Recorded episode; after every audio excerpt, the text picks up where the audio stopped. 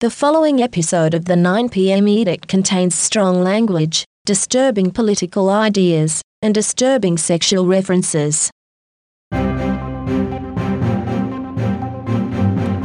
Thursday, the 3rd of December 2020. In this fourth End of Spring series episode, I'm joined by Andrew P. Street, who's an author, writer, journalist, and voice person. We talk about democracy, rats, racism, and a dead cat. It's a it's a cat that I'm not sure we want to be stroking for too long. We review some underwear-based music from Adelaide it defies, uh, I guess, conventional notions of scansion, which I, I, I like a lot. And we discuss Zombie Mink. I love their early stuff. Hello, I'm Stilgherrian. This is the 9pm Freedom Wine Zombie Mink War Crime with Andrew P. Street. And it's it's just a ridiculously long episode.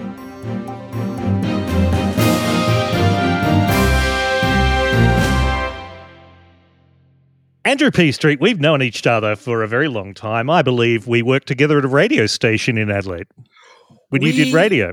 Well, yes, it was. That was a very, very long time ago. Um, 1990 blur. Yes, where blur I mean, we is were, a number we less so than five, and and, and oh. slender, and in my case, beardless. Yes, yes. And this was all in Adelaide, and uh, this will definitely have an Adelaide tinge to it. Uh, but I was going to start with some of the, you know, as usual in this podcast, the important problems facing Australia, but news uh, has in fact come to hand. Uh, so to speak, as we record this. Um, I won't explain it. Here's a grab from uh, Euro News that I think says it all. Fidesz MEP József Szájer has admitted to violating COVID 19 restrictions by attending what Belgian media is calling a sex party. Police were called to an apartment on Friday night in Brussels after getting a report of potential breaches of coronavirus restrictions. They found 25 people there, mostly men.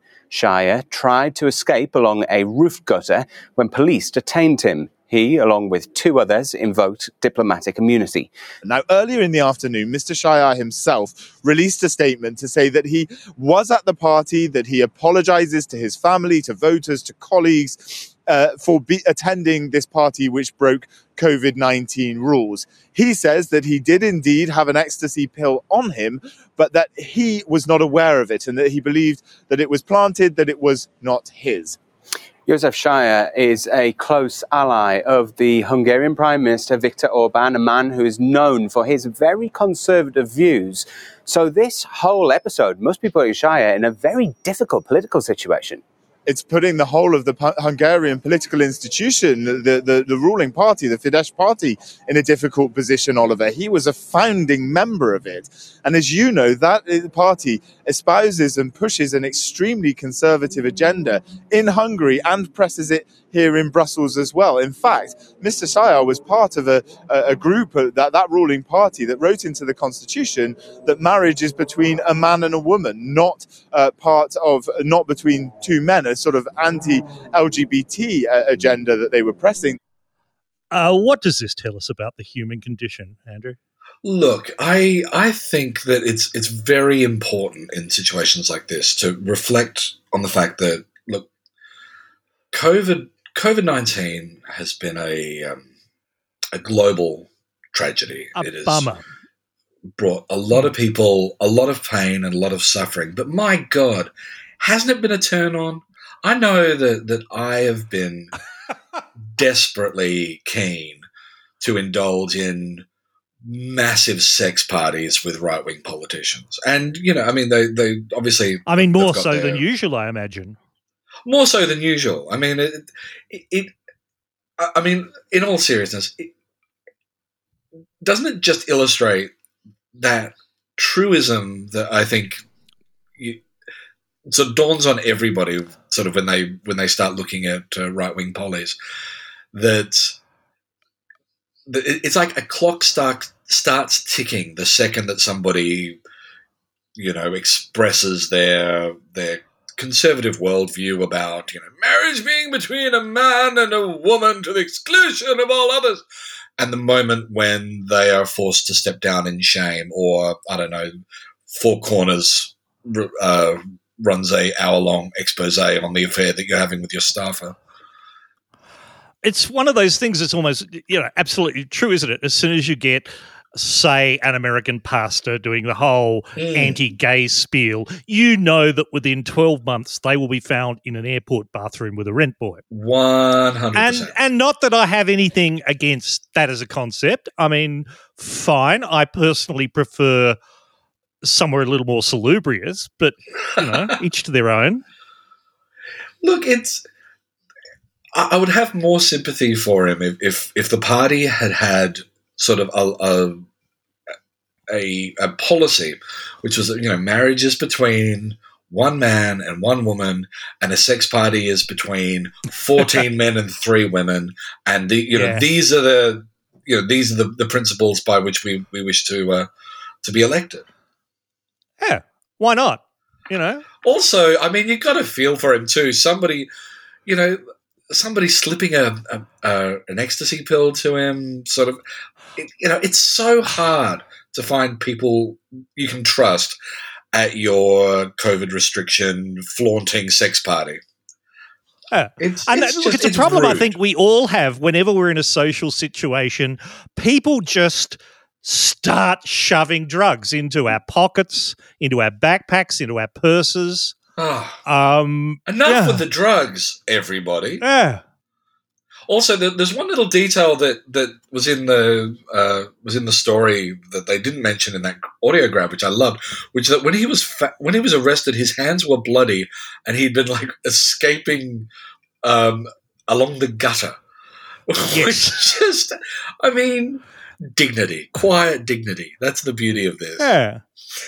what we also need to find out really we still have these two diplomats who are uh, who have not yet been named um, there's a lot going on here but i will say when i was looking for that audio report i i did google for brussels gay orgy and and can i tell that that was both a fruitful search and an unfruitful search all at once yeah. he's a striking man too he kind of he looks like if yeah if if like Netflix would was doing a uh, you know kind of a, a crown like thing on um yeah and they needed somebody to to play Rasputin. That that's kind well, of well Rasputin vibe. was a bit Rasputin oh. was a bit kind of shall we say tousled hair and more rugged.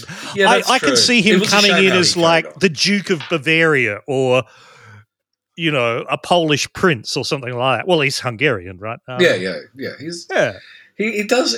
I don't know. He's, he's a little more academic than that. He's kind of got the round hmm. glasses, mm. and he's also matching a uh, in the in the in the photo at the Guardian. He's um, sort of matching a, uh, a, a blue tie with a with a brown jacket. And it really, it does not work. It's not power clashing at all.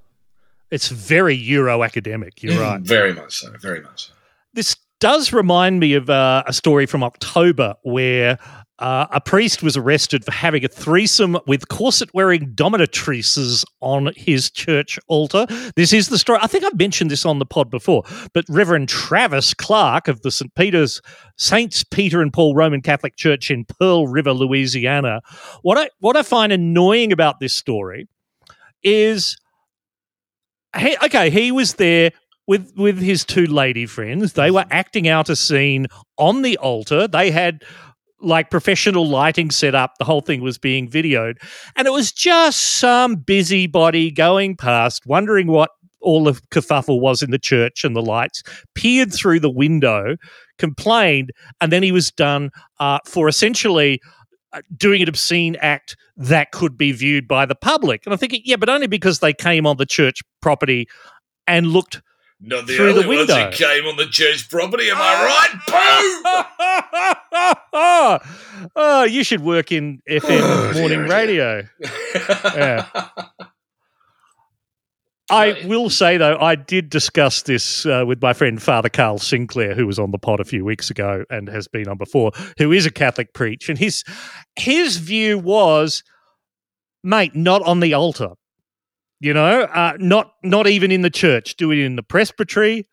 Uh, do it in a place made up to look like the altar of a church, Uh, and perhaps ideally, if you are a Catholic priest, maybe not at all, but you know, we're all human. If you must, Yeah, You know, give in to your don't urges. get in Klieg lights and uh, you know Yeah. to, to sort of you know that that, that draws attention. attract the locals. Yeah, exactly. Yeah, yeah. And, and moths. You're going to get moths.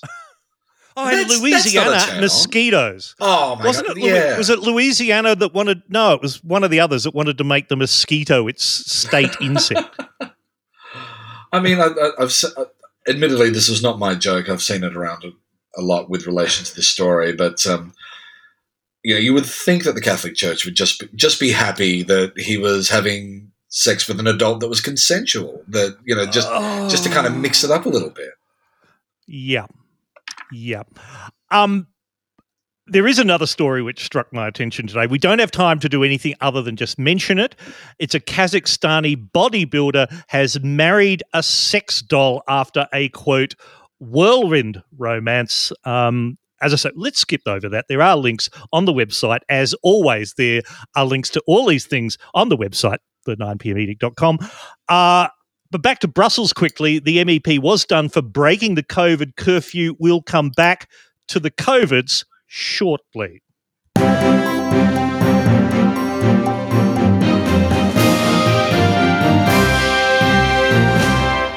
The post made today, the repugnant post made today, of an image, a falsified image, of an Australian soldier threatening a young child with a knife, a post made on an official Chinese government Twitter account, posted by the Deputy Director General of the Ministry of Foreign Affairs, Mr. Lijian Zhao, is truly repugnant.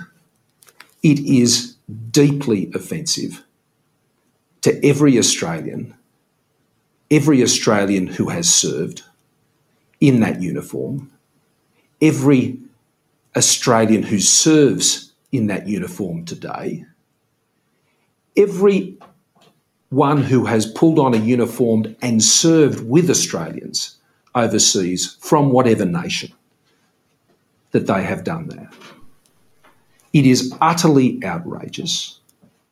And it goes uh, for another seven minutes. I, I'm amazed that it doesn't go for another 40 minutes. It's it, you know when Morrison getting a, a chance to uh, to speak up for the many uniforms of our people in uniform. Yes. um, that I mean, that's another whole thing of his. Now, now this image, it does show. Um, it's it's a modified image. There was a thing kicking around uh, that you know the Australians come in peace or whatever with a soldier, and there's a lamb, and there's the Australian flag and the Iraqi flag. Uh, Iraqi flag, good heavens, of the wrong war. The Afghan flag. Afghan, Oh, they all roll into one after a while. Ah, yeah, yeah, brown people. I don't know in the yeah, it's probably like just the, the Middle East flag or something. Yeah, the Muslim flag. Yeah, that, that'd be it. But added to that, we had uh, the soldier with a knife to a kid's throat. Um, and technically, Morrison can say that that's not a thing that happened, but the, because the Brereton report into the war crimes, which has dominated the news uh, in recent days, uh, that was not one of the allegations that was proven to be correct. So it's okay. Morrison's basic gripe is no, we didn't actually slit a child's throat. That we just topped them with a bullet to the head. Yeah, yeah. Our war crimes weren't exactly that one. Yeah, it's it's Is it over? The, is is this message really that over the top? It strikes me that it's like just many political cartoons that we see in the papers here every day. Yeah, look, I mean, I realise that, that pointing out Scott Morrison's selective hypocrisy on on uh, whether something or other is repugnant um, is, you know, pointless and and fun. But you know, th- you don't have to look through too many issues of the Australian to find cartoons that are a, a hell of a lot more offensive this is you know it's it's a picture on Twitter from a uh, you know for all the uh, uh, the idea that it's from the you know it's an official tweet from the Chinese government. It was not. It was from a Chinese own a Chinese government owned media outlet. It was Mm. delib- you know it was trying to be provocative and succeeded beyond I think their wildest hopes. It's just oh, I, I, I mean, I can understand why Morrison is making such a big deal about it because a he gets to pontificate about the uh, the, the the men and women in uniform and this terrible, terrible insult. Uh, it also manages to sidestep things like the inquiry into war crimes because it be, now it becomes all about how offended he is rather than about the the evidence regarding the activities of our troops in Afghanistan. And also, um, you know, at the moment, uh, Stuart Robert is fighting a one man battle in Parliament to insist that everything with Robodebt was cool and that there's absolutely no reason to investigate that any further. And, and, and you know, uh, what, $1.2 billion settlement in no way implies uh, culpability on the government's part. So, the, I mean, there are a lot of domestic political reasons why I can understand why they would want this to be on the front pages at the moment. It's an opportunistic dead cat, therefore, but he's picking up someone else's dead cat. And it's also it's a it's a cat that I'm not sure we want to be stroking for too long because I mean it does you know as as we as we just said that wasn't one of our war crimes but then the, the, the question gets asked so what were and and uh, they ain't right. they ain't great I- mean I'm not sure what a great war crime would be but you know the, the, the evidence from the inquiry is not uh, is not flattering. And of course you know we, we could we could also mention that this government has uh, you know a little bit of form in sicking the AFP onto media outlets that were uh, keen to get this information out into the public and that there, there are still lawsuits pending against uh, whistleblowers on this very subject. So Mm. the, it, it is there is It's- a bit of it's a mixed Streisand bag, effect isn't it? blowback Yeah. going on here Yeah. It is because every time he mentions it, people are going to go, "Wait, what war crimes are these?" Um, and someone who I, I like his analysis of China, Hervé Lemahieu, who uh, works at the Lowy Institute uh, for uh, uh, what is it called, international affairs or foreign policy or whatever. I, uh, I I am sort of friends with the Lowy Institute. I go to a lot of their stuff. At least I did in the before times. He actually said like. Yeah, the before times, you know. I know they do it online now, so it's fine. But he remember music oh, that was the time said. "Yeah, look, all of our friends in Melbourne just went fuck off, you two, fuck off." We did, and and rightly so. Anyway, Hervé Lemahieu said Morrison shouldn't responded. He said that Morrison was overly emotive and defensive, and that played right into China's hands. He said we shouldn't deploy our top asset, the head of government, or asterisk. Separate discussion about whether Morrison is our top asset. Well, I, But I'm, I'm, I'm with him. was- I'm with him up until the ET. Yeah. but yeah, he, the point is, don't you know? It's it's a minor troll by a relative, well, certainly not top top level Mm. Chinese foreign ministry guy. You reacted to it f- as prime minister. It's like just let it be, mate. Let it be. Particularly as you're in a trade war right now, and and China is playing this really cold. It's a it's a cold troll. They're not, you know, got any emotion in it. If the Russians did it, it would have been this amusing dark humor. you call that a war crime? You know, we have war crime. Uh, um, you know, Russian trolling is like a whole next level, as we know. Uh, but Morrison just had like a, a like a seven or eight minute sook about it. Um, I I don't know. Sort of having a hissy fit about a tweet against a background of that there's no, you know, that we have fewer and fewer people able to to reach out to Chinese counterparts or to have conversations with Chinese counterparts where they can kind of go, our bosses, they're just they're they're a pair of twats, aren't they? You know, we're we're we're cool. We can we can work this out. I just feel like it it, it means that the consequences of what is on the face of it a pretty small and stupid thing can be really really far reaching and really dangerous. Uh, it it just seems like just just tactically this is about the dumbest thing we could do. I mean, that's a strong feature of our current government, of course. uh, and, and, and as the, like, China's just cutting off bits of trade. There was barley, uh, there was lobsters. Apparently, there are 24 bulk carriers like loaded up and waiting to dock in China, and they're saying no. And I can't remember whether it's iron ore or coal or a mix of both. Uh, and wine, that's the latest mm. one. Now, I ha- I had been hoping that the whole lobster thing would end up with this being called the lobster wars, like the UK and Norway had the cod wars in the yes. 1970s, I think it was. But no, correction time. The Cod Wars uh, were a series of wars uh, running from the 1950s to the 1970s. They were between the UK and Iceland. The UK and Iceland. It's the wine wars, and like our allies and and friends are getting in on this. The US National Security Council tweeted the other day that they would be serving Australian wines at a function to show solidarity. And today, as we record this, I kid you not, Taiwan's Ministry of Foreign Affairs tweeted, We stand in solidarity with Australia by serving freedom wine freedom at the Ministry wine. of Foreign Affairs. Hashtag stronger together. Oh, freedom wine. Yellowtail is freedom wine. I mean, look, at the risk of sounding bitchy, and you know, like we're, we're all yeah. we're all South Australians here, and uh, you know, I'm, yeah. I'm currently uh, sitting, uh, you know, in the uh, in the southern suburbs of Adelaide. Uh, not all that, of course, you are. You know, easy easy drive to McLaren Vale.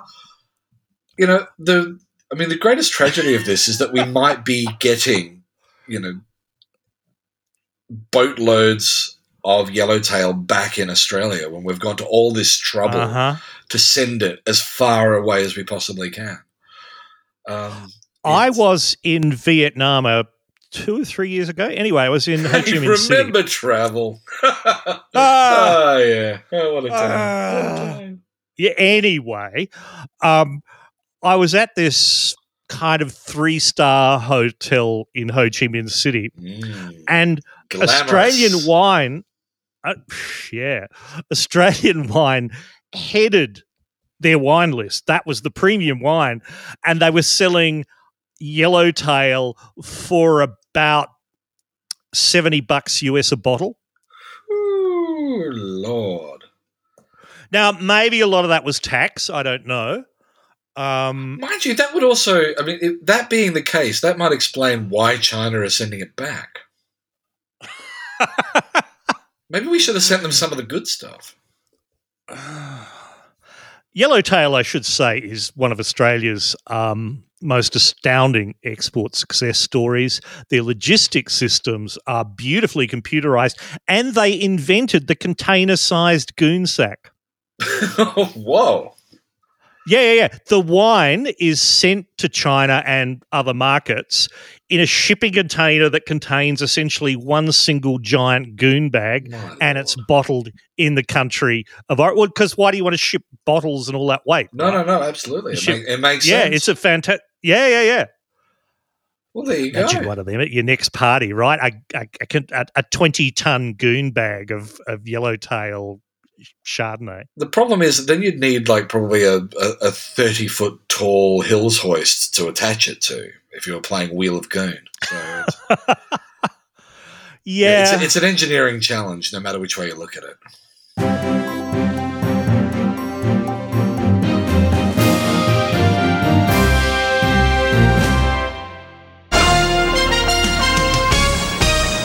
Hello and welcome to Focus Westchester, our weekly in depth look at issues that matter to you, the residents of Westchester, and the surrounding area. Coming up, difficult to pronounce. Is the fact that Westchester is slightly difficult to say responsible for local job losses? But first, drownings. The latest statistics from a government body make very surprising reading for residents of the reservoir, canal, and gravel pit infested Westchester area. Over the last 12 months, no one from the Westchester region has drowned in lake, river, or pond. Good news, you might say. Well, you'd be wrong, according to local frogman Neil Tender, who joins me in the studio. Good evening. Thank you for joining us. First of all, let's clear something up. You don't actually work as a frogman, do you? No, it's, it's just a nickname. I had a ribbit like burp at school, but that, that's all behind me now. Ribbit! Excuse me. So you don't have a vested interest in drownings? Absolutely not. I'm trying to draw attention to the massive waste of public money that's led to a situation where absolutely nobody in a whole year drowns by accident. What that must mean in terms of fencing, warning signs, swimming lessons, people coming into school to tell children to be careful, life belts, and the maintenance of waterside paths is just staggering. There has clearly been a massive overspend because in any conurbation of up to half a million people, such as Westchester, that's run with the proper priorities, at least two or three people should drown every year.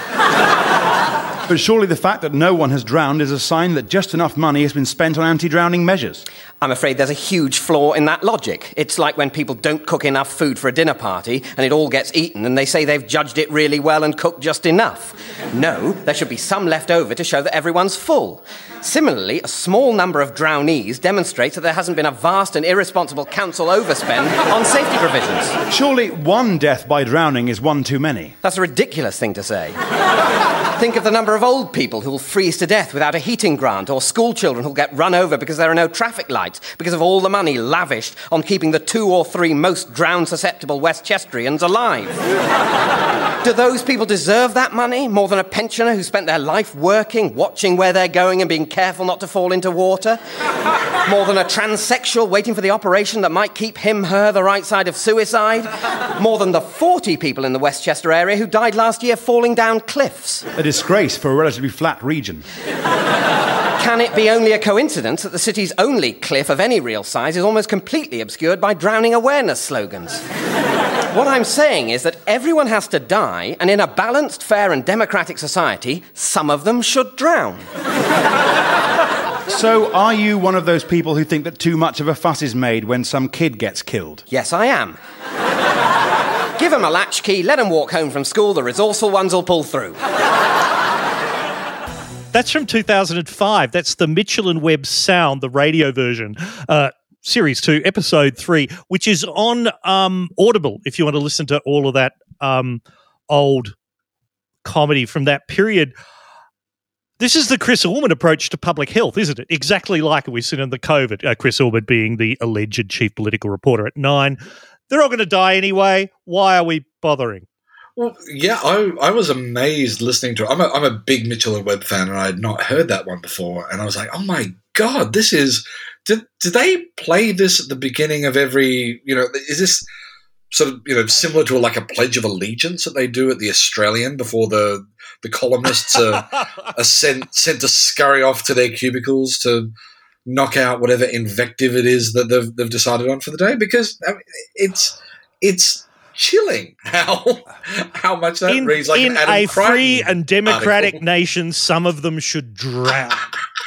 Ah, it it does give so much cover for the the way that um you know if you're going to keep moving the goalposts on uh, on any sort of public health measure.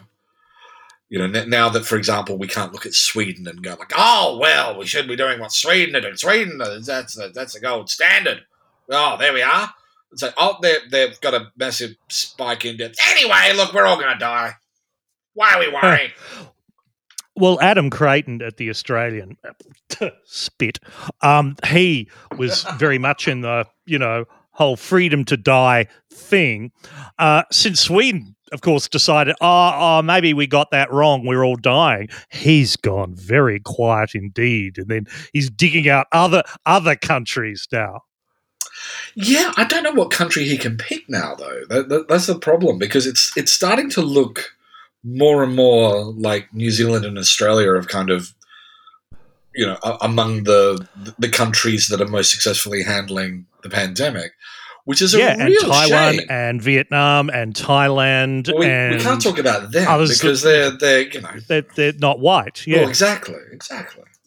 We, can, we can't we can't go acknowledging our uh, our regional neighbours in some sort of way. You know, there there are there are staff. We, we we can't we can't be acknowledging them. So um uh huh. so yeah, I, I I feel for him. I don't know what he can possibly do in, in terms of uh, of of finding a, a nice snowy white libertarian tinged country that he can um, claim of, of doing a better job than um, well I, I I wouldn't say Australia but specifically Victoria. I saw one of the American anti-masker lot the other day, um, sort of tweeting the Swedish flag to show that they had the freedom not to wear a mask, and I thought. One day they're going to find out that Sweden's one of the most socialist countries in the world, right? Uh, but here's the Uh, thing: dear. nah, they won't. No, they won't. No, they won't. And also, if they do, they still won't. Exactly. In the UK, Laurence Fox, uh, who uh, started a thing called the Reclaim Party, who calls himself a fierce liberal, reclaim reason, reform, and progress. He he tweeted.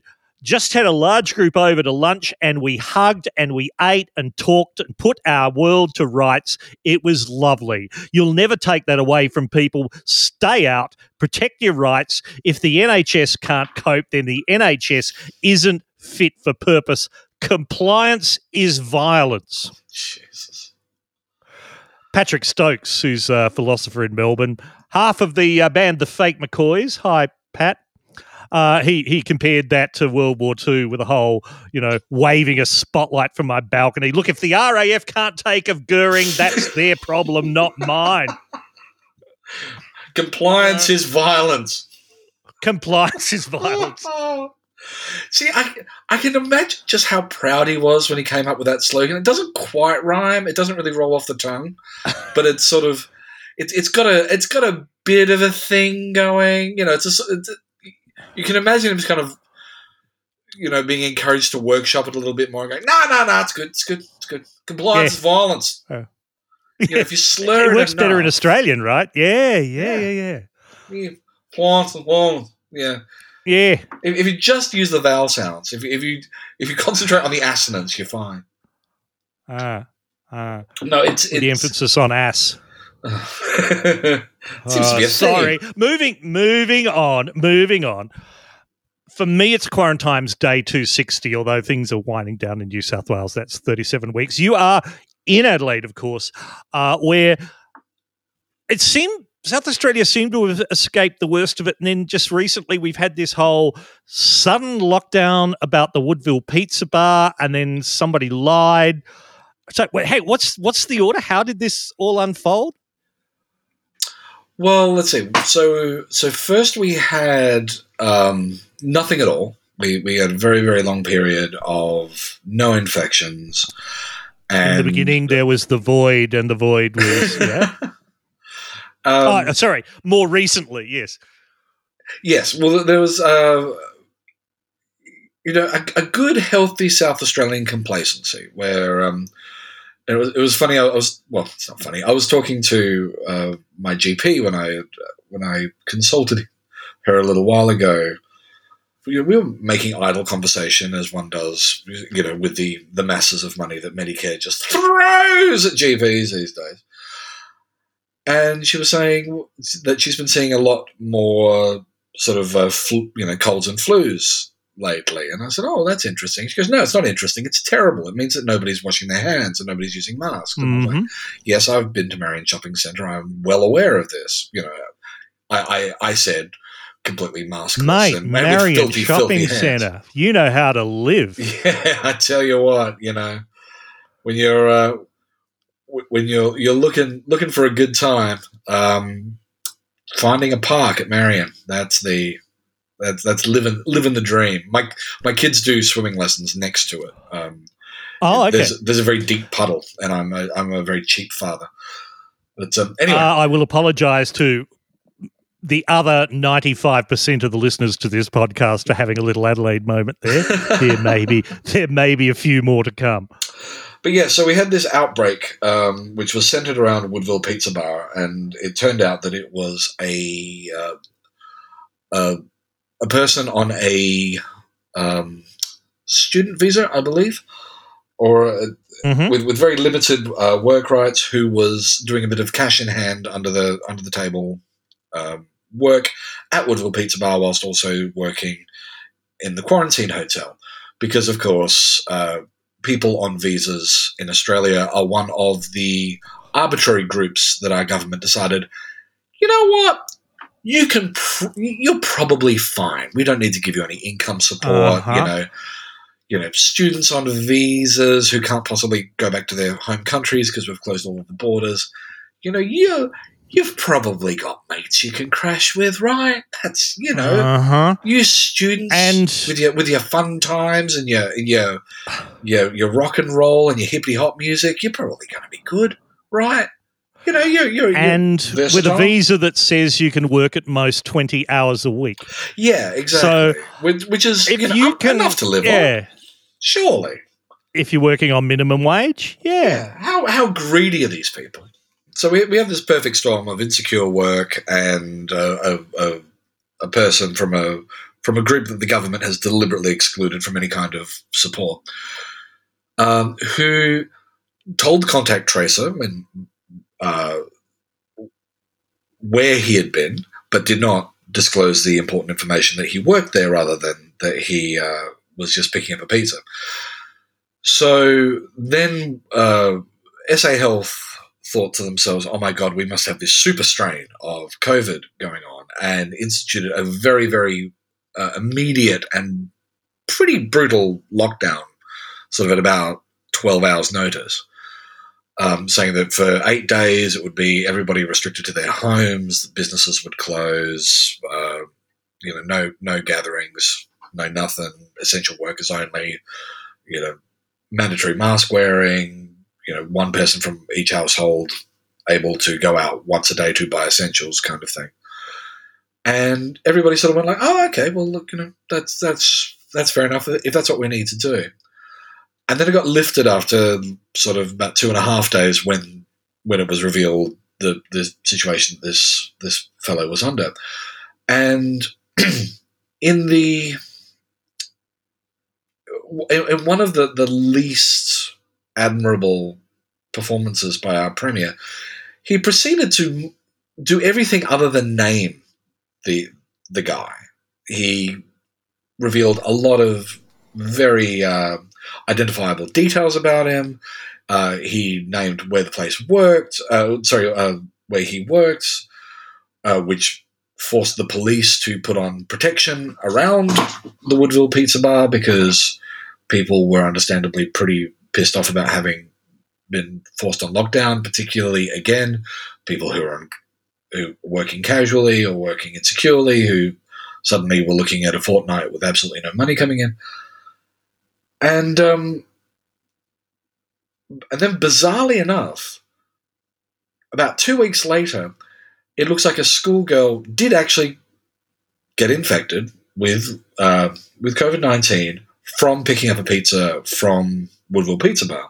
So the exact situation that we thought happened uh, initially, but this time around, that's fine. We're, we're, we're we're not we're not going to overreact by doing anything about it. Really, we're now. I, w- I will say that we, we've Eh, they've, they've upped the contact tracing. They've um, Nicola Spurrier, our, uh, our chief medical officer, is um, sort of uh, seems very confident about having everything under control. There hasn't really been any outbreaks from that. There, there was a, a again a, a massive call for people to self isolate after this Woodville High student um, uh, was identified, which sort of had you know essentially the entire inner west of Adelaide um, staying home for again about twelve hours before that got lifted.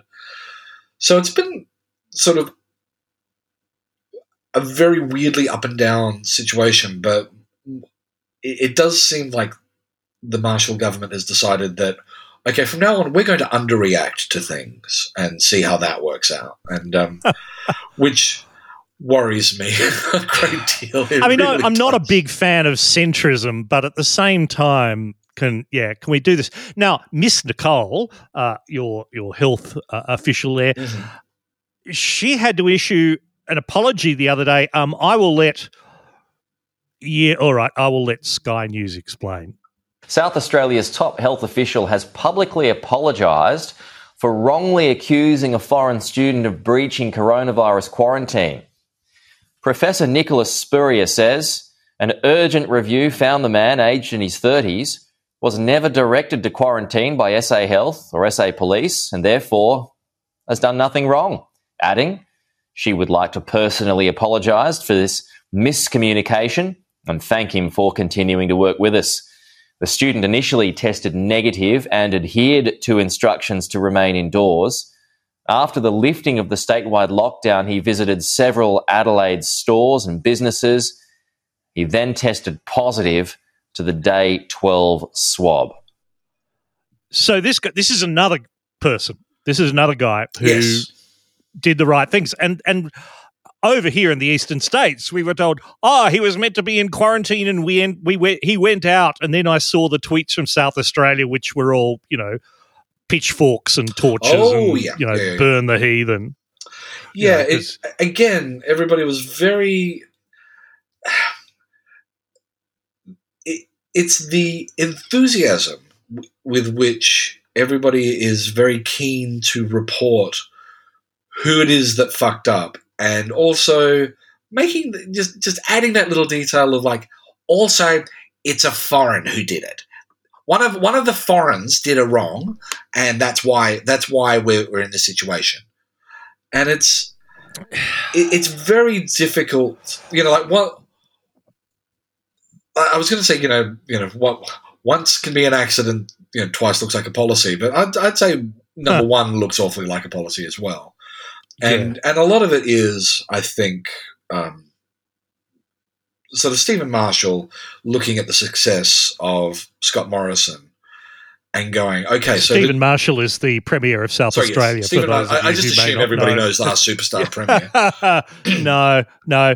Uh, one of the one of the quizzes in the Saturday paper the other day was named the deputy leader of the federal opposition, and I thought, "Fuck!" I had to, I was puzzling over that one for quite some time. It's Tanya, isn't it? No, No, no, no, no. it's Richard Marles. Oh my god, it is too. Oh, sorry. I was I was thinking of the previous. Okay, here's one for you. Oh, Name the deputy prime minister. Who's the deputy prime minister? It's Mimbles McMumwum, leader of the National That's the fellow. Yeah. Yes, that that transu- translucently pale man who who uh, likes to change the subject to Elvis whenever he's asked awkward questions about water buybacks. It's a good good strategy. Yeah. Uh, anyway, back to Stephen Marshall. Yeah, Stephen, Stephen Marshall is, is is very much using the, the Morrison playbook of it wasn't my fault. I don't hold a hose, mate.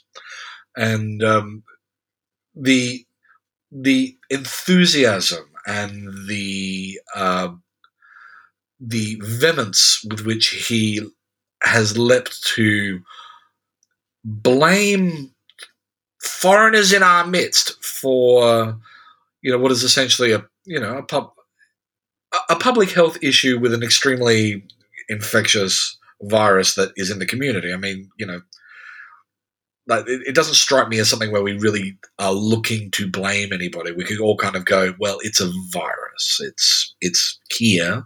It's also everywhere. This stuff's going to happen. Is just it's it's disappointing and it's kind of it, it's scary just seeing how how how quickly South Australians in particular have been willing to go go with mob justice if they can possibly get away with it. Mm, mm. And and it's I mean there is in other fields something called like fault free or blame free post mortems. Air safety works, for example, on this. That if something goes wrong, there's this whole sense of okay, we're not looking for someone to blame. We're looking to find out what systemic things we can improve to help make sure this doesn't happen again. And if something happens that you know, we all go down to human error is the blame, right, for so many things, human error. But the, the response of the air safety and other things is, well, why did that human end up making that Hmm. error? What what made it easy for them to cause an error rather than the system having some mechanism to prevent them making an error? But that's but that's kind of the problem here because if you say, well, the systemic problem here is uh, our treatment of uh, people on visas in our country and Ah, yes. the the pressures of insecure and casualized workforces, then it's kind of like, well, obviously we're not going to fix those problems. Those those those are you know that's a feature, not a bug. So the real Uh-huh. problem's got to be foreign question mark. hmm So yeah, that that that, that I think is is kind of South Australia's approach to this at the moment, as best I can tell. What I love is that South Australia does have, like everyone else, the anti masker, freedom and democracy kind of people. Uh, and uh, another journalist, Cameron, uh, I've written down Cameron Wilson here. Is that his? Yes, Cameron Wilson, uh, who uh, is a wonderful journalist following all this stuff uh, in suburban Adelaide. Uh, the other day was there. There was this chap uh, loudly, loudly singing in the cause of freedom, and I need to say, I, I'll put a photo on the website.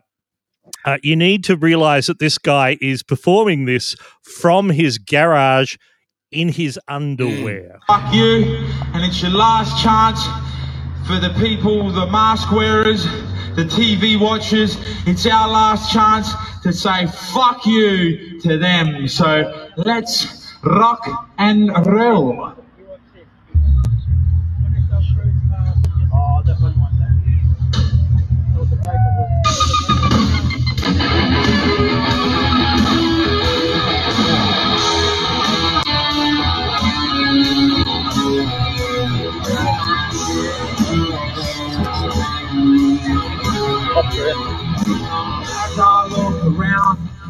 See is frog faces hiding in the safe places.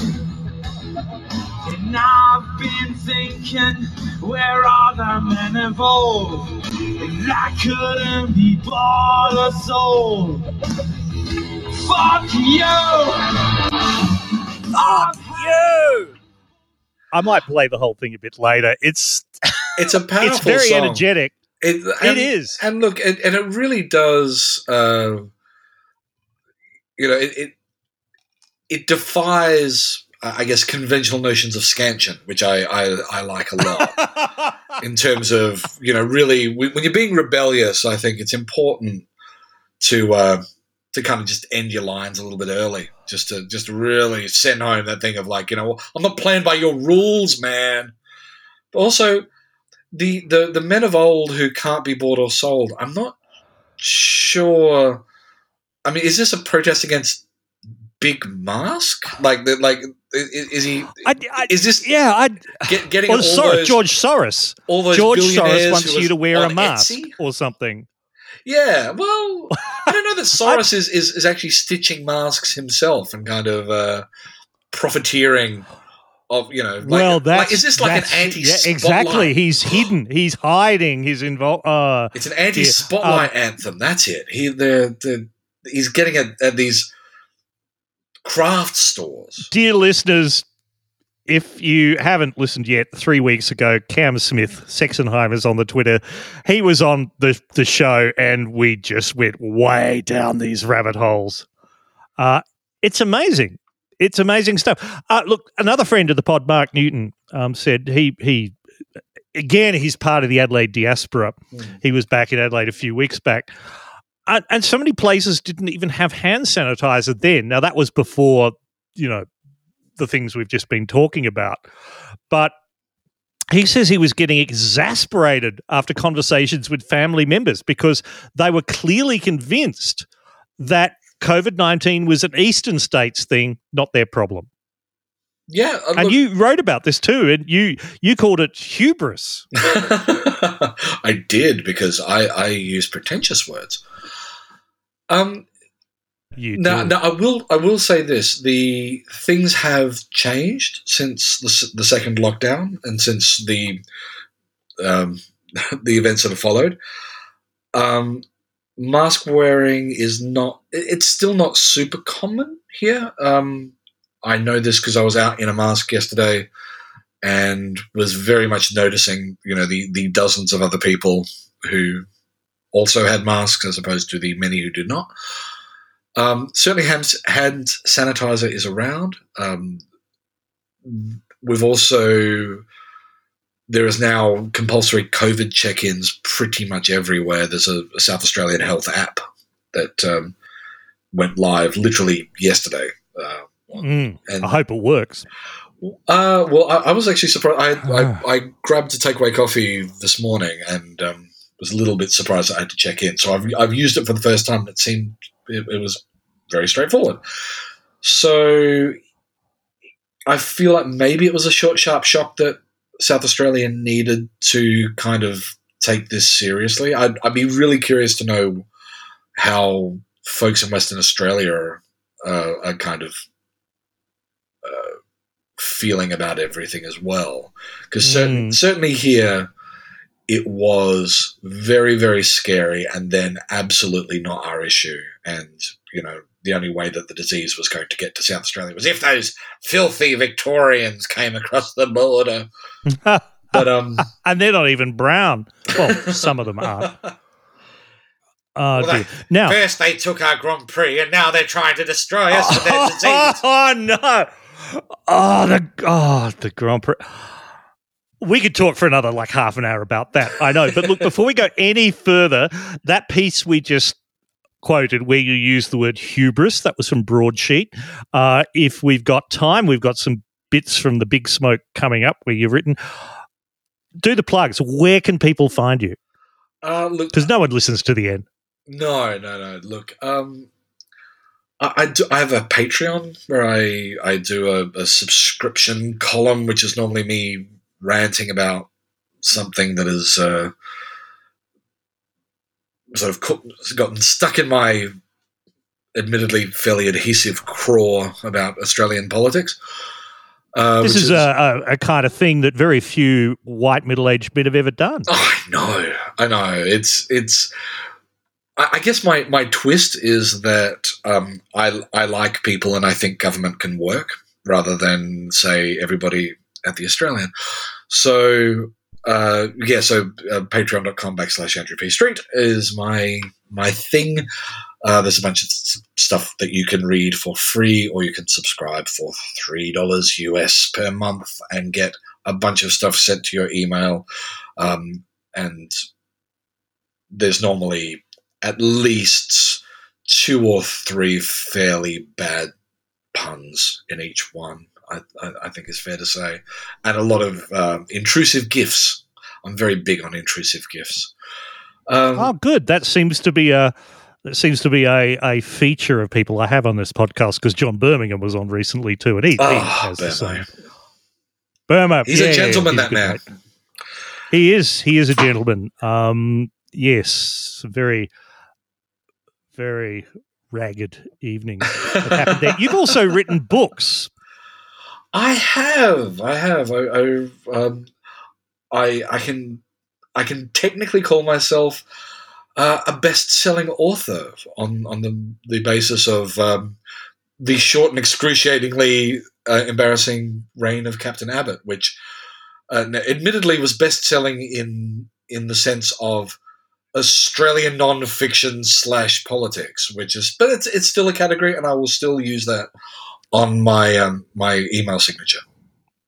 And that's the actual title of the book, isn't it?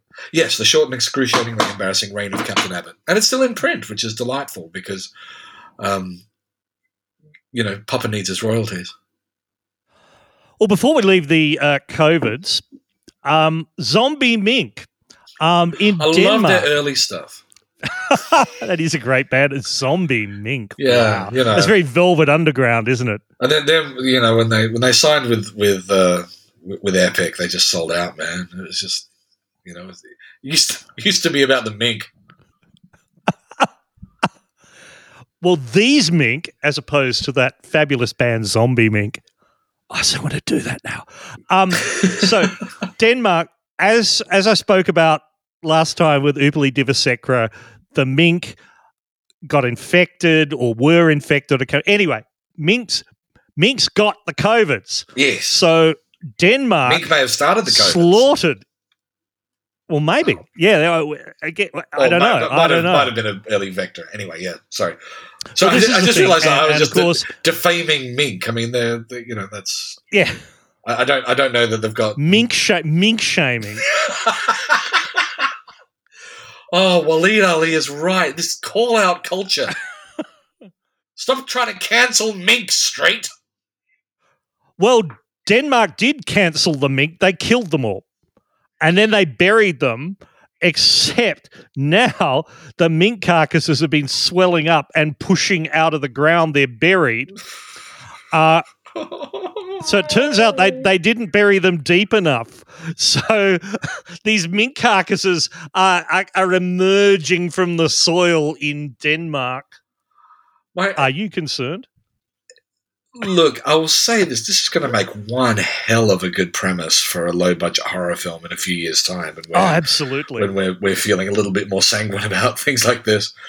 I'm just trying to think what, what the what the tagline would be. You know, like Oh, to the film Zombie Mink. yeah, like you know, loving them was our first mistake, burying them was our last. You know, something like that. But I am now going to embarrass uh, John Birmingham because he put out a challenge to write a novel in a week, like from a premise on Monday to publishing on Friday. mm, And he he now is very embarrassed to have done it.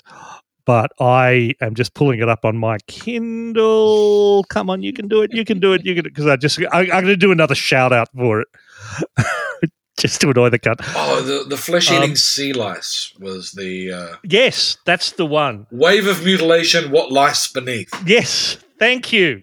Yeah, well, well thank ABC News, which is where I just I just googled googled to get that from. Apparently, there's also a Pixies song called "Wave of Mutilation." There most certainly is.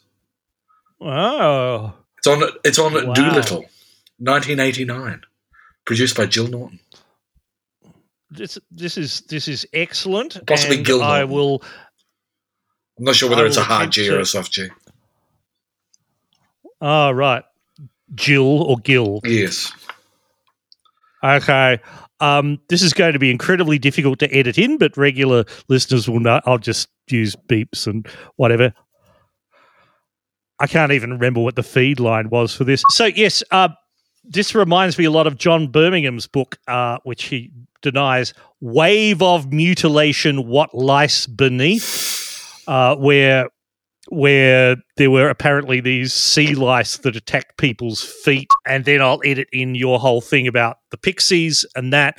And that is going to. s- Oh, that will sound so gloriously half-assed. That will that will be Uh, that it'll fit with the premise of the podcast. There we That'll go. pop. That will pop. That will slap, as I ah, believe the young people Slap is probably that? no longer say. It will. Sl- oh dear. Uh, We'll say that's so old, so- or something. I don't know. I, I my Getting my last sort of thing where I worked regularly in a in an office for money um, was at a commercial radio station writing stuff for an absolutely dreadful website, and um, I I had to get. Given that I had sort of 20 years on everybody else who was writing for it, I had to get very conversant with the language of the young people. of the young folks, of the youth. So I, Even say the youth is now so horribly old. Um, I, I I need one of us to say something with a suitable downward inflection so I can play a sting. uh, Otherwise, this will be hell to edit. fair enough. Um, I, I don't. I, I mean, we, you could just say, "Okay, you do that then." All right, you do that then.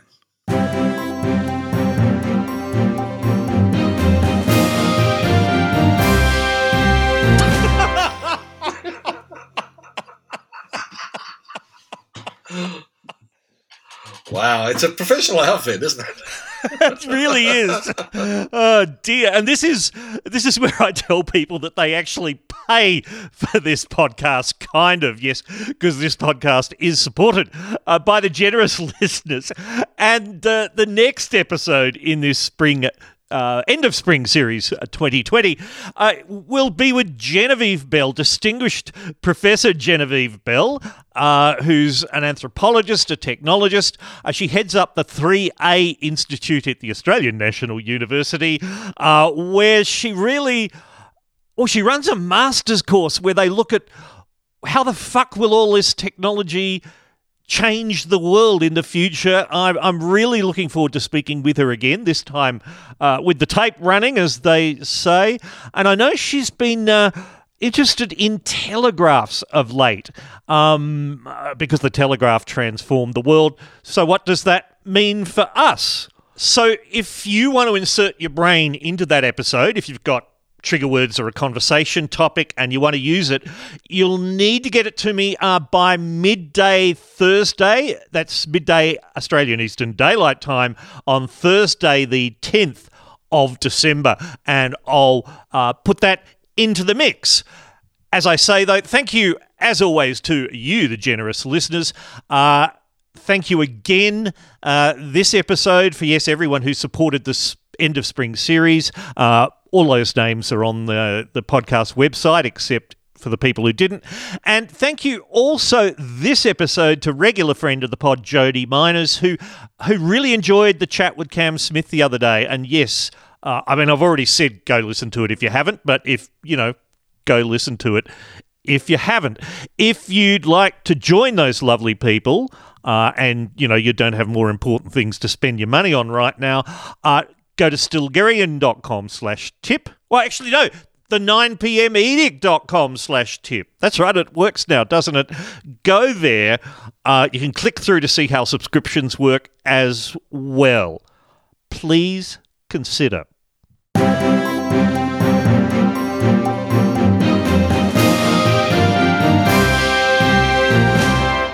Well, look, I still think that uh, the president will get four more years in office. I think it'll be the next four years because this thing is far from over. Laura, you just But had I think- certifications today in Arizona, in Georgia, in Wisconsin. You heard Well, Geraldo moments ago look- say, you know, it's time to accept the outcome of this. What what are you seeing or hearing out there that that he is not? Well, those certifications are just procedural steps, and the reality is the Electoral College does not vote uh, in in their states until December 14th. Uh, Congress doesn't actually certify anything until the beginning of January, so we've got plenty of time. Plenty of time, says Lara Trump, Plenty of daughter in law of the Donald. Plenty of time. Four more years. Uh, we, we should actually, um, this isn't in the running sheet, but we saw today, uh, and I'll bring it up on screen. Someone is going through all of the statements by people giving evidence to in Michigan uh, uh, to this oversight committee about oh why the vote was rigged and and it's people like um i mean yes linda who's a nurse believes covid is fake she believes only a sneeze or cough spreads covid having a mask below your nose does not spread covid what that has to do with the election oversight committee Oh, look, I, is is I'm confused. I- Here we go. Bill. Bill says I'm not, or this is sandwich breath on the Twitter. Hmm. Look, links on the website. You know this. Bill doesn't seem positive either. He says the counting room was hot. He carried a thermometer that said 85 degrees. So therefore, the election is invalid. I, I like Miss Fine, who was not at any polling place but refuses to stop testifying. Check out the COVID. yes. Yeah. Yeah. Yeah. yeah. It's- um, So yeah, I mean, I, I mean, when you've got Vicky says a lot of the ballot envelopes were closed with packaging tape. She saw workers that had pens. Gordon isn't sure, but heard poll workers were paid six hundred dollars in Detroit. Evidence of fraud, possibly. Terry said that she saw a video at someone's house that poll workers were told to be mean to her. She thinks maybe on YouTube.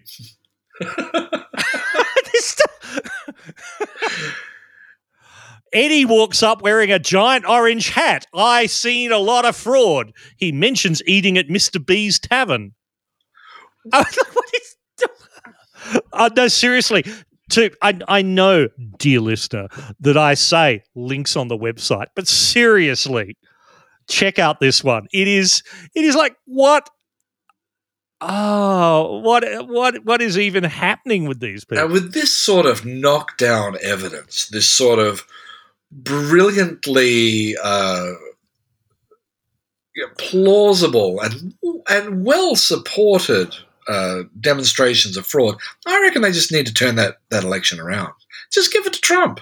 Ah. I mean, he seems to Ah. really, really want it. I mean, Ah. I'll, I'll rephrase that.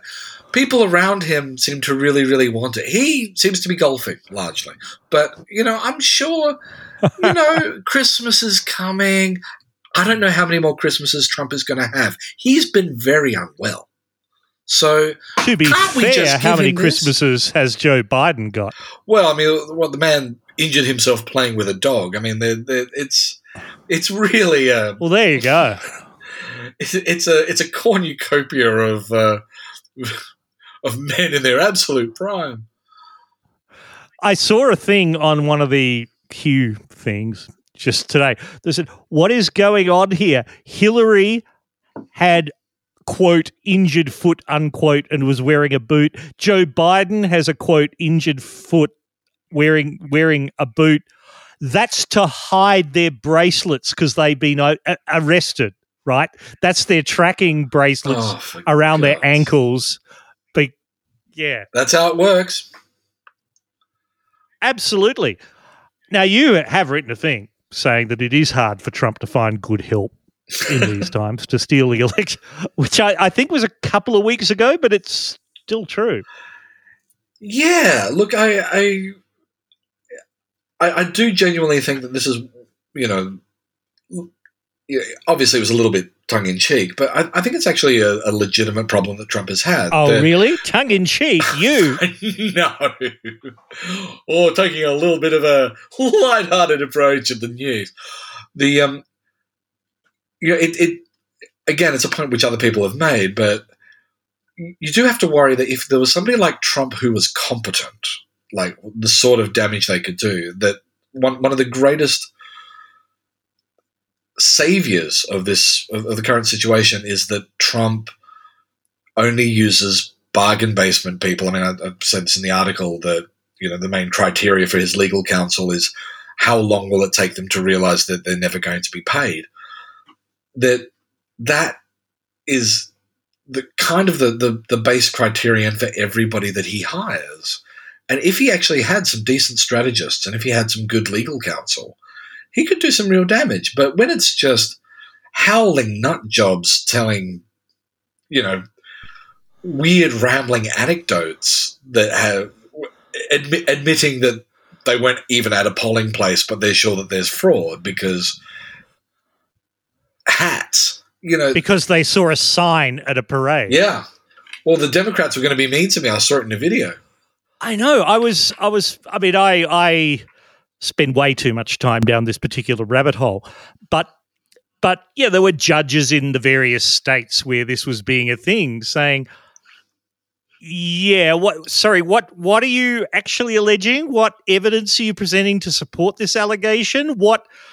What do you want to happen? Um, you know, there's none of that here.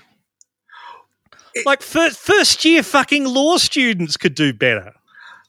I mean, but I just love the implication that oh, they're they're keeping their evidence until they get to the Supreme Court. It's like, you, you- do you do you know what- how the Supreme Court works? Yeah. Well, that's yeah, no new evidence in the Supreme Court. I mean, It's about how the law works. It's the exact opposite precisely. how court works. I mean, the fact that that um, that Rudy Giuliani was citing my cousin Vinny is like, oh, I, I get it. He thinks that it works with like a, a third act twist. It's like kind of okay. We've had the call, we've we've had the call to adventure, and now now we're we're sort of moving our way through the uh, the screenplay steps. And so you know now now we've now we've got to uh, you know bring it all home and you know, get something, ki- a nice, really kicky track for the end I, credits. I anal, I A N A L. I am not a lawyer. Um, but even I know that a movie, sc- a, a movie that you saw once is not admissible evidence. I, and, but the weird thing is that, that Rudy knows that, which is why he's presented like all of the stuff that he's talked about in his press conferences, and all the stuff that he's talked about in front of judges are completely different because he knows that ah. you can talk bullshit to the media, and if you try that in front of a judge, then that has consequences, actual consequences. So even some of the judges that they've nominated might behave like judges. Well, I mean, when you've even got Sean Hannity sort of going like, you know, you know, I want to believe this. Like, give me something. I will tell tell the people on my show. Just give me a piece of evidence.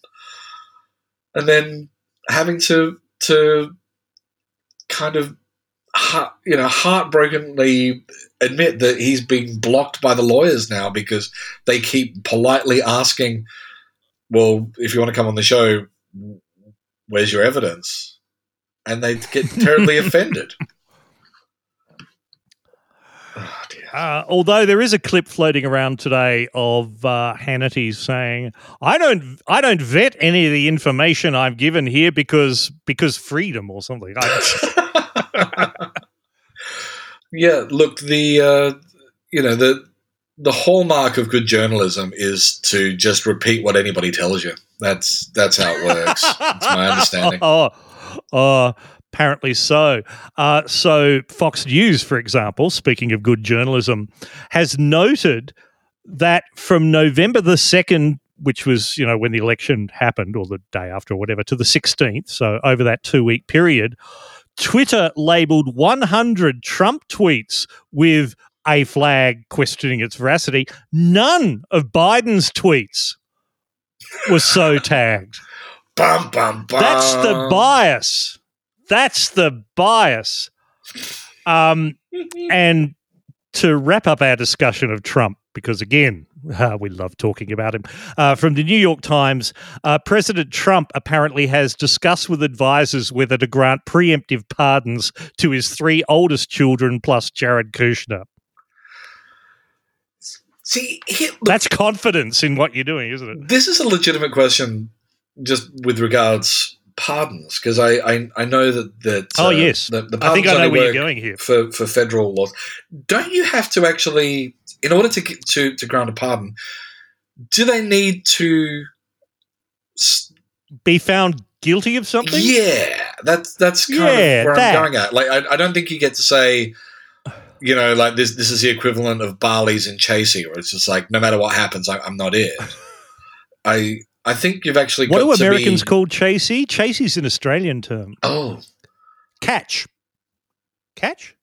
stop trying to make. Where you catch happen. chase someone and you tag them, Yes. tag, chase. Sorry, it- that's a that's a whole thing. tag? I, I, I, I know I've, I've, I've. It's definitely called playing tag in some places. Although tag, f- for me these Okay, days, uh, tag is a is, is one of the characters from um, Hey Duggee on ABC for Kids. So um, yeah, that's, okay, that's very that's, that's another whole days. rabbit hole. Okay, I will insert another edited in bit. no, I won't. You can look it up for your fucking selves. So there's the explanation of that. But back to um, what are we talking about? Pardons Um, and the and the Yes, like whether you can be given a pardon without. preemptive pardons. yeah, I Pardons for things that you may or may not have been found guilty of, just generally. Yeah, I, I don't know that you can you can get a pardon for something that you're going to vocally deny that you ever did as well. Like, I I just I, I don't. I would have thought so, yeah. I, I mean, I, I honestly don't know. I don't know whether you can just say like, yeah, whatever they did, it's it's fine. Whatever, whatever. yeah. But then maybe the president can. I don't know. We will find out.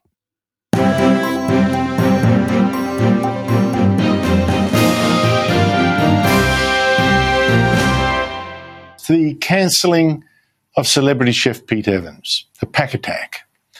Now, I have to say, I've got no tears at all for Pete Evans. I can't believe media outlets having given him such a platform for so long, but I am torn here.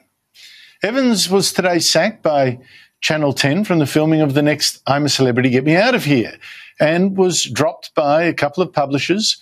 Woolies is going to ban his books, businesses that sign him up or sold his cookware like uh, Baccarat and House, they've dropped him. And so overnight, Pete Evans' earnings have been absolutely smashed. It's been cancelled. Now, this came after he posted this image on Instagram of a caterpillar talking to a butterfly saying, You've changed. An oldie but a goldie, says Evans, but look at the image on the butterfly wings. Now, that is the same image as the one that was on the backpack of the far right murderer who killed 51 Muslims in Christchurch. Now, that's the remarkable Andrew Bolt on the Sky News from the 17th of November. And Essentially saying, I, like, I on the one hand, I don't like Pete Evans, but on the other hand, he is he is a fascist, He and is I feel Nazi, sympathetic yeah. about it. So you know, I I'm know, torn. I'm torn. I know, I know. I'm all out of faith. This is how I feel. You've suggested that Pete Evans and and this is back on the 19th of November you did this which I think is preempting some of the stuff that's come out in the last couple of days. You suggested that Pete Evans really should be recruited by Pauline Hanson of Pauline Hanson's One Nation. Absolutely. I, I I think they're missing a trick if they don't. He's he's the right kind of crazy for them. He's charismatic, which is more than you can say for anybody in the party who who isn't Pauline Hanson, who, who and I'm Oh no, no, charisma, no, no! I charisma reckon, a I, very, very I reckon sense. Malcolm. I reckon Malcolm Roberts would be a good route. Those eyes just boring into your soul. I, I know, I know. I mean, he looks as if you'd never have to even give him any meth to begin with, right? he's Uh, already he's already out there in the full psychosis. Look, I, I am. ve- I, I'm. I'm Fuck me, not baby. generally a, a fan of mocking somebody's appearance, but you know, like I, I I feel like watching him give his maiden speech in in um, in Parliament and thinking like, is he going to blink at any point, or is this are are those are those eyes just ornamental? I know there's something about okay, right? Yeah, we shouldn't mock people because their appearance. That's that's a thing. But at the same time, there are certain signs in someone's demeanor and aspect. So his eyes. You're right. It's like what is what is going on in there? That's a that's a thing. Well, isn't that one of one of the things that, that Ford Prefect is described as like in um, in Hitchhiker's Guide to the Galaxy, like that you know obviously he looks human, but there's there's something about him that's sort of slightly otherworldly, and one of the things was he Ah. doesn't blink quite often enough, and um, and I always had that going through my head when I look at, at Roberts. It's just like, come on, blink, blink, blink, come on, blink, blink, blink, blink, blink, blink, blink, and that goes on for about forty minutes, and then finally, you know his nictitating membranes flash across his his, his face. He's a strange critter, but I mean, he's do you want to Rod expand on your argument about Pete Evans for One Nation, or not? Should we go on to talk about rats? Well, I, I- like I, I mean, I'd, I'd sort of I'd made the the comment as a joke, and it was just one of those things where, like, the more I thought about it, the more I was like, this makes perfect sense because Mm. you know it, it was coming sort of on the on the back of the Queensland election where the the One Nation vote, um, you know, completely collapsed, and just on that subject. Anyway, Yeah. so you know the Tell us how you really feel. the, the party needs renewal if it's going to survive. Um, Mm-hmm. Hanson is, you know, couldn't be asked campaigning. Um, she's now announced that she's not going to not going to get any of those vaccinations. So you know, her ability to Fine. travel Don't. the nation, um, you know, spreading her her gospel is, uh, you know, may, may be limited. Although, as we know, One Nation do have their own plane for reasons that really should have been investigated further. Um, they they need somebody you know, you know when when the most charismatic person that we've kind of got on the team is Mark Latham, you can probably rule out um, sort of much progress. And Evans is that very specific one nation's uh, one nation kind of crazy as well, where you know he does have a, a bit of a sovereign citizen streak.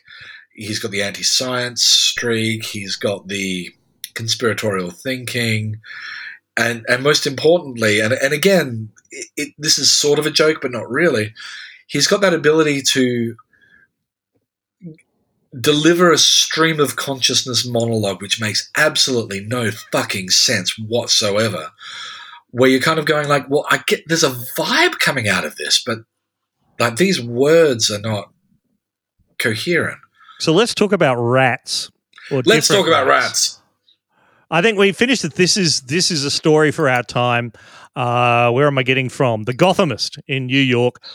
A man who fell through a sidewalk sinkhole into a pit of rats files lawsuit. So this is Leonard Shoulders, who's from the Bronx. A sinkhole opened up in the sidewalk and plunged him into a den of agitated rats. i saw that clip on twitter and i watched it probably 30 times in in mounting horror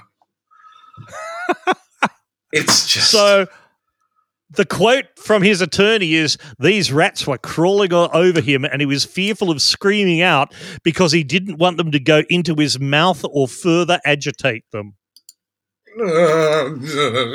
He also fractured his spine and was paralyzed. So I shouldn't Oh, say this is I, I didn't know that. Like, uh, Yeah, yeah, yeah. the- it's not just the rats. He is actually injured. Oh my goodness! I I know. Well, yes. At the time, um, I think they were reporting that he broken his wrist or something like that. But oh my goodness, that, Uh, that's much yeah, more serious. no, no. That's that's Yeah, he fractured his spine. Oh, uh, eh, recovering uh, three weeks recovery after surgery, slowly regaining the feel in his legs and hands. Oh, Still has difficulty walking, says his attorney. So I'm now kind of embarrassed by turning that into a joke. But given that we must soldier on in this stupid Indeed. fucking podcast, as, as we fall Uh, in- fall into the a pit of rats of the soul. Uh, yeah.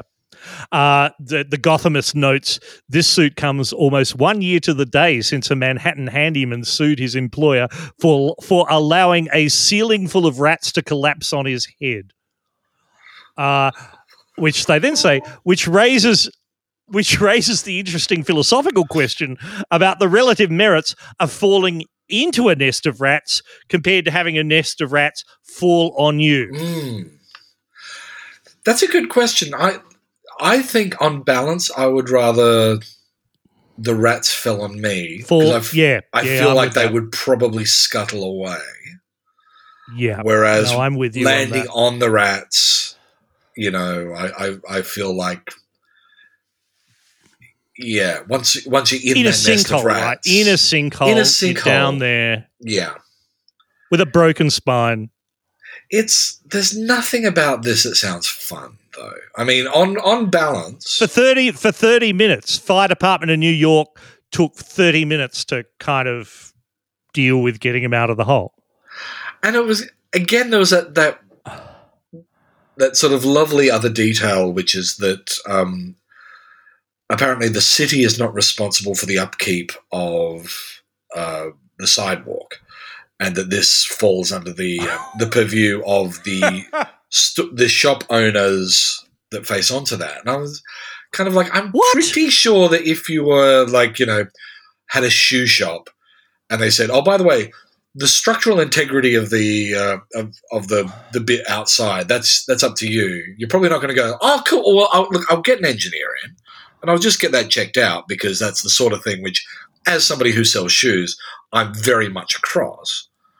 It, it does seem like it's a, a a a recipe for neglect, and so therefore I now assume that along with all the other problems that New York has, like you know chuds and uh, Godzillas, that just sudden, Alligators in the sewers. alligators in the sewers, sudden sinkholes is is now my my new terror for um for going to New York, assuming that we ever get to leave the uh, leave our bedrooms again. if the after times ever happen.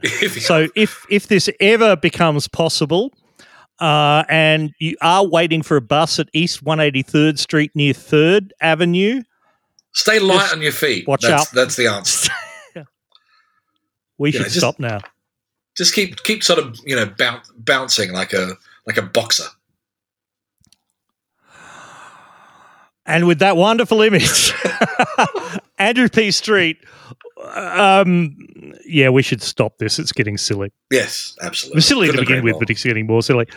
Uh, thank you so much for your time. I've really enjoyed that. It's been a long time since we've chatted. It has Thank been. you.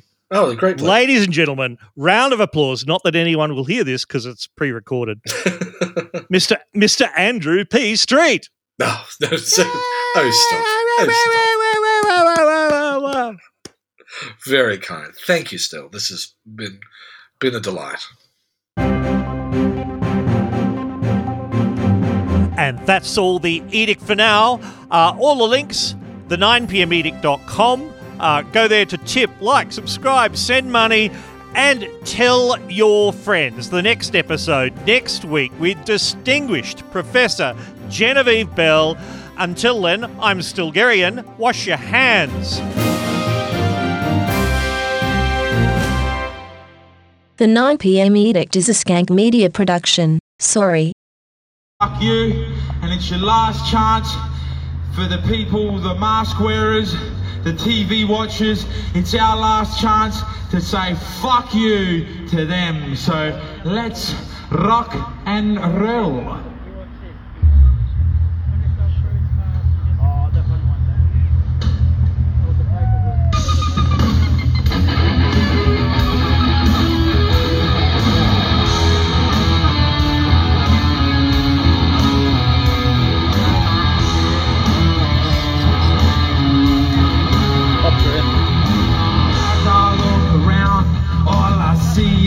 Front faces hiding in their safe places.